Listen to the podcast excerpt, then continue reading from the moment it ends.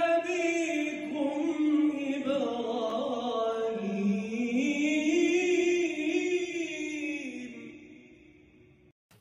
أعوذ بالله من الشيطان الرجيم. وإن من شيعته لإبراهيم. إذ جاء ربه بقلب سليم. إذ قال لأبيه وقومه ماذا تعبدون؟ أئفكا آلهة دون الله تريدون؟ فما ظنكم برب العالمين؟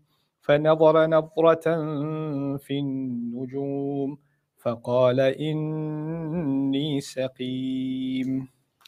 رب اشرح لي صدري ويسر لي أمري واحلل عقدة من لساني يفقه قولي. فالحمد لله والصلاة والسلام على رسول الله وعلى آله وصحبه أجمعين. ما بعد everyone السلام عليكم ورحمة الله تعالى وبركاته. Today we're going to talk about Surah As-Saffat, Surah number 37 of the Quran. Here again, Allah is going to tell us about Ibrahim alayhi salam. And before I get into the subject matter, an important consideration for myself and for all of you that'll really help you appreciate the way Allah tells stories. Um, I've talked to you before about how, the, the fact that Allah has broken up the story and repeated the story of the same incident multiple times in the Quran, right? But one of the indications that Allah gives us of His approach to telling a story is actually inside the word qassa You know, uh, نحن نقص عليك أحسن القصص, for example. The word qassa in Arabic or qissa is actually used, or qasas is used for story. Okay, but and Urdu speakers are familiar qissa kahani, right? So qissa is it came from Arabic to other languages too, having the same meaning. But actually, in the original Arabic language, the word qassa also means to take a st- uh, to follow step by step, or to take one step at a time.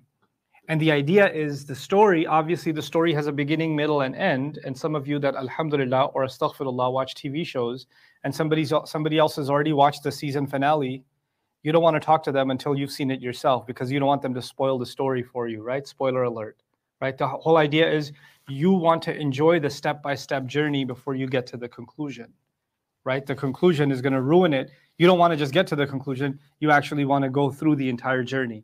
So the, the the idea of a story is to actually take you step by step by step into a uh, into an account. So what Allah does often in the Quran is He will mention specific steps and He'll skip deliberately skip certain steps. So He's actually directing where He wants my mind to go. He wants me to go to this incident, then He wants me to go here, then He wants me to go here. He's building a train of thought that's not necessarily based on chronology. So actually, the subject that I want to be talking to you about, that I that chronologically speaking, is uh, the story of the sacrifice, the famous story of the sacrifice that's also mentioned in the Bible. You know, Abraham having to sacrifice his son, and then the story that's been echoed in the Quran with very distinct, important differences. That's the story we want to talk about. And I could get to that part of the story in Surah Al-Safat, but I'm deliberately not going to because Allah didn't start there. Allah started by telling the story of Ibrahim salam over again from some of the things we've heard before, right? And then from there, he transitioned over to the story of the sacrifice. So, what is Allah doing? Allah is stitching together two separate episodes of his life, right? And he's stitching them in a very particular way. The wording in every every place in Quran, Allah uses very specific kinds of wording. So we have to pay attention to the wording he's using in Surah Al- uh, Surah Al-Safat before we get to the point that we're interested in, we have to surrender our curiosity to the sequence that Allah has dictated. Right? So instead of me just going to the point that I'm interested in, I want to see how is it that Allah wants me to think about this? Because that that gives me real insight into what am I supposed to be getting out of this particular passage or this particular story. So we're going to take it from the top. وَإِنَّ مِن شِيعَتِهِ لَإِبْرَاهِيمَ After telling the story of Nuh alayhi salam, and actually in Surah Safat, first Adam alayhi salam, then Nuh alayhi salam, then Ibrahim alayhi salam. These three prophets, okay? Really interesting. Adam alayhi salam, the first, the father to mankind. Nuh alayhi salam, the restart of humanity, in a sense, again, a father to mankind. And then Ibrahim alayhi salam, who is considered that we are the following the religion of our father. So in a sense, three fathers are being mentioned in sequence. Adam, then Nuh, and then Ibrahim alayhi salatu wasalam. That's also interesting that Najah min al-gharq, right? Allah rescued Ibra- uh, Nuh alayhi salam from drowning. وَنَجَى Ibrahim alayhi salam min al- min al-harq. And he rescued uh, Ibrahim alayhi salam from the fire. Right? So two different kinds of rescues are going to be talked about, one on the other one on one extreme, the other on the other extreme. Right? So now, وجعلنا uh, so after after Nuh alayhi salam, Allah says, وَإِنَّ مِن شِيعَتِهِ لَإِبْرَاهِيمَ And no doubt about it, belonging to his very group, his very faction, shi'atihi. Shia is used for a group that you have affiliation with, that you consider yourself tightly uh, uh, bound with, that you have loyalties to, that you are connected to. That's actually called a Shia, affili- a strong affiliation.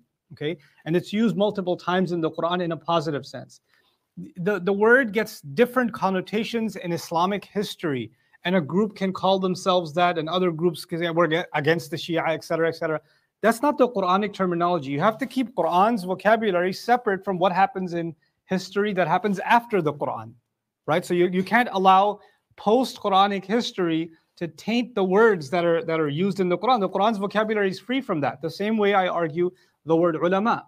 In Muslim tradition, we use the word ulama for a certain group of people right? These people have studied in seminaries, they've gotten ijazat and maybe in hadith and fiqh and sharia and in the Islamic sciences, and they get to a certain point, and then we consider them alim, right? They're, they're alim. But when the Quran was using the word ulama, none of this existed. None of these ijazah systems existed. None of the seminaries existed, right? So when the Quran is using that word, you cannot superimpose the meanings that came a few centuries later and say, oh, the Quran is talking about Islamic scholars here. No, it's it's not talking about Islamic scholars because it's talking about al ulama at the time when it was revealed, right? And at the time it was revealed, the majority of the people didn't even know how to read and write, and yet it was using the word al ulama, right? So we have to. You can't go, you know, uh, uh, achronologically go later on in history and then superimpose definitions backwards. That's not being original to the book of Allah. So the word Shia, it has to do with being part of a group that you are loyal to. And Allah says that Ibrahim alayhi salam is from the Shia of Nuh alayhi salam. That they are generations apart and yet they belong to the same group and they have loyalty to the same cause, as if they are members of the same, as if they're alive at the same time, even though they're they're generations apart from each other. On a side note, I thought this little passage from Ibn Ashur was beneficial in understanding the early chronology of prophets after Ibrahim alayhi salam, the chronology of prophets is easy, right? So Ibrahim alayhi salam has Ishaq and or Ismail and Ishaq, and then from the lineage of Ismail alayhi salam, we eventually get Rasulullah sallallahu and then from Ishaq you get Yaqub, and Yaqub you get Yusuf, and Yusuf's lineage has the prophets of the Israelites. That's the easy part. What's happening before Ibrahim alayhi salam. So I'm going to read a little bit of this to you because I, I thought it was helpful. وجعل إبراهيم من شيعة نوح لأن نوحا قد جاءت رسل على دينه قبل إبراهيم. So Allah considers him part of the Shia of, of, of Nuh alayhi salam because these are the messengers that came before Ibrahim but they were following the same religion. Minhum Hudun wa Salih. And among those who came before Ibrahim were Hud and Salih. Now there are four Arab prophets. Just on a side note, there are four Arab prophets. Hud, Salih, Shu'aib, and Muhammad sallallahu wasallam. I'll say that again. Hud, Salih, Shu'aib, Muhammad. Those are the four Arab prophets. But two of them are before Ibrahim. Which two? Hud and Salih. Hud and Salih are going to be before. هود وصالح فقد كان قبل إبراهيم because both of them were before Ibrahim عليه السلام لأن القرآن ذكرهما غير مرة عقب ذكر نوح because the Quran mentioned those two multiple times before talking about Nuh or right after talking about Nuh. So he says Nuh, then Hud, then Salih. Uh, وقبل ذكر لوط and he mentions them before mentioning Lut. So now this is what the Quran does. So the Quran will say Nuh, then Hud, then Salih, then Lut. Now why is that important? Because Lut is living at the same time as Ibrahim alayhi salam. So that would mean that Hud and Salih are before. You understand? Uh, so قبل لوط معاصر Ibrahim, the one that lived at the same age as Ibrahim.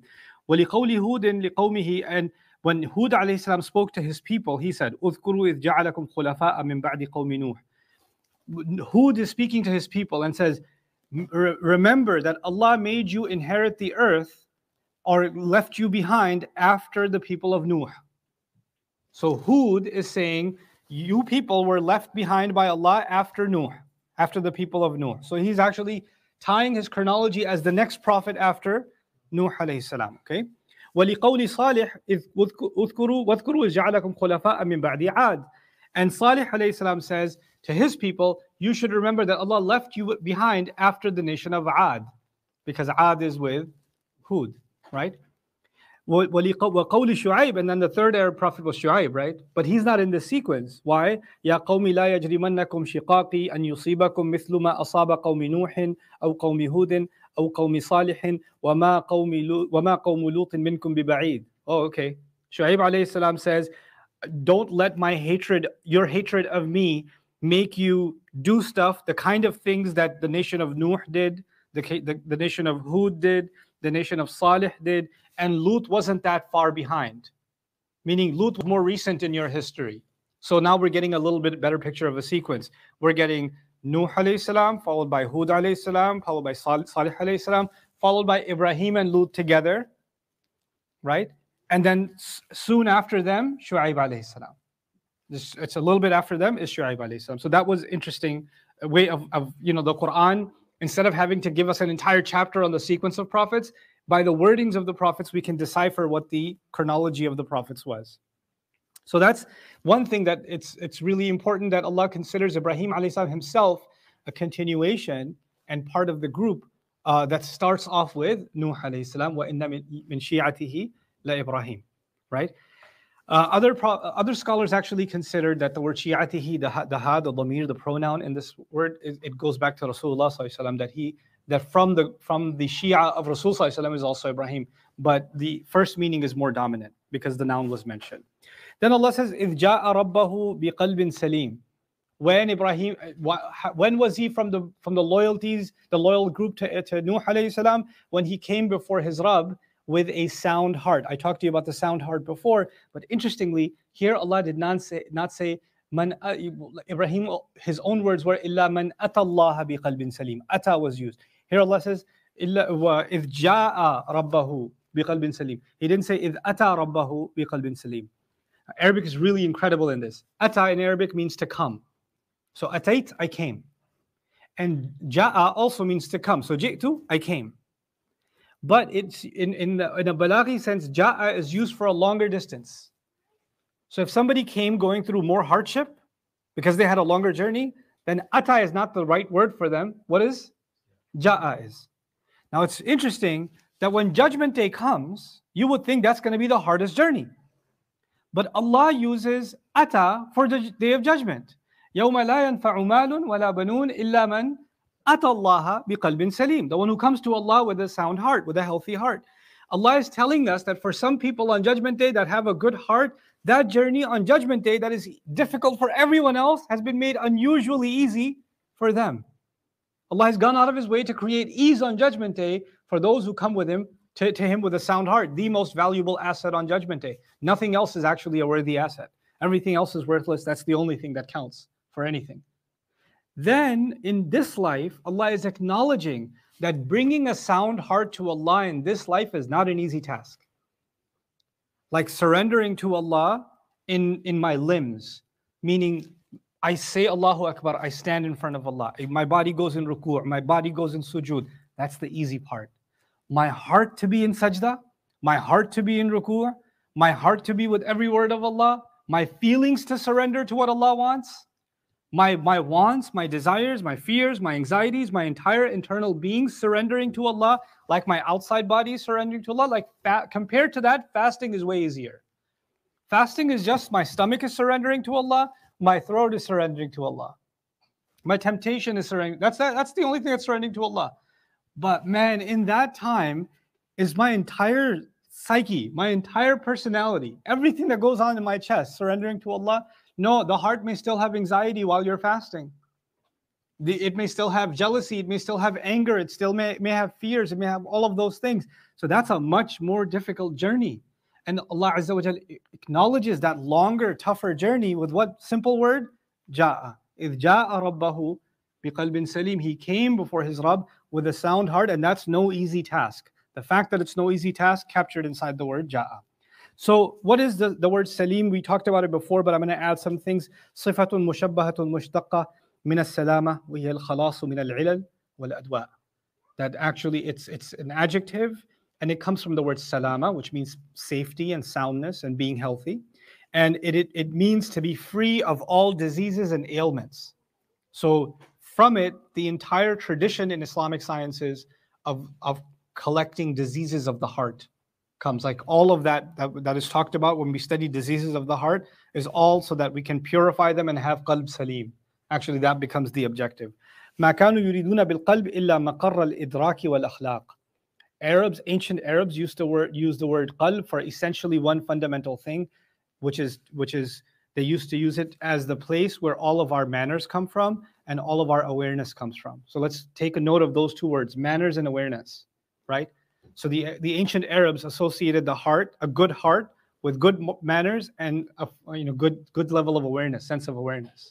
So when someone doesn't have good manners and does someone is not not fully aware or doesn't act in ways and think in ways that are fully aware, then their heart is not in a good place.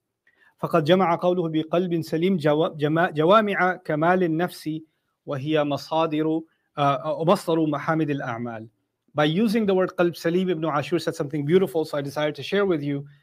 Ibn Ashur is saying by using the words qalb salim, Allah has collected all the most beautiful qualities and all the best kind of deeds that you can do to make your heart more sound in one phrase. He comes before Allah with a sound heart means when somebody needs help from him, he doesn't assume the worst of them. He doesn't make assumptions about people. He, you know, he helps whenever he can. He doesn't hold grudges inside of him. He cares about others. Like anything that can bring negativity or darkness into his heart, he gets rid of it. He just gets rid of it. And that's what makes gives him a qalb salim. So all the best qualities I can have as a person and all the ways I can shave off negativity from around me is actually what's giving me a qalb salim. And so this is the introduction, uh, reintroduction to Ibrahim alayhi salam again, but now he's going to start talking about the conflict he had with his people again. And that's we're going to go enter that conversation again but from a very different point of view than the points of view we've seen before. And from there he's going to take us into the sacrifice story. My objective over the next couple of days will also be to share with you how the bible is different from the quran in this story. And some of those differences are really really important because you know you have christian friends family neighbors etc they might want to talk to you about oh yeah you believe in abraham we believe in abraham too. Yeah we got a different abraham. Where ours is a little bit different a lot of bit different. Because so many of those small, what you might consider small details, completely create a different depiction of what kind of person he was and what actually transpired. And how, how are we to see even the children of Ibrahim alayhi salam? So we'll continue that conversation inshallah ta'ala tomorrow. Barakallahu li wa lakum fil Qur'an al-Hakim wa nafa'ani wa iyyakum bil ayati wa dhikr hakim I'm going to give you fair warning tomorrow because I, there's longer discussions. So what I'm going to do tomorrow and probably the next few days is I'm going to start at nine o'clock sharp. So even if nobody's here, I'm going to start at nine and go until 9:40 or so because I need 40 minutes or so for uh, the coming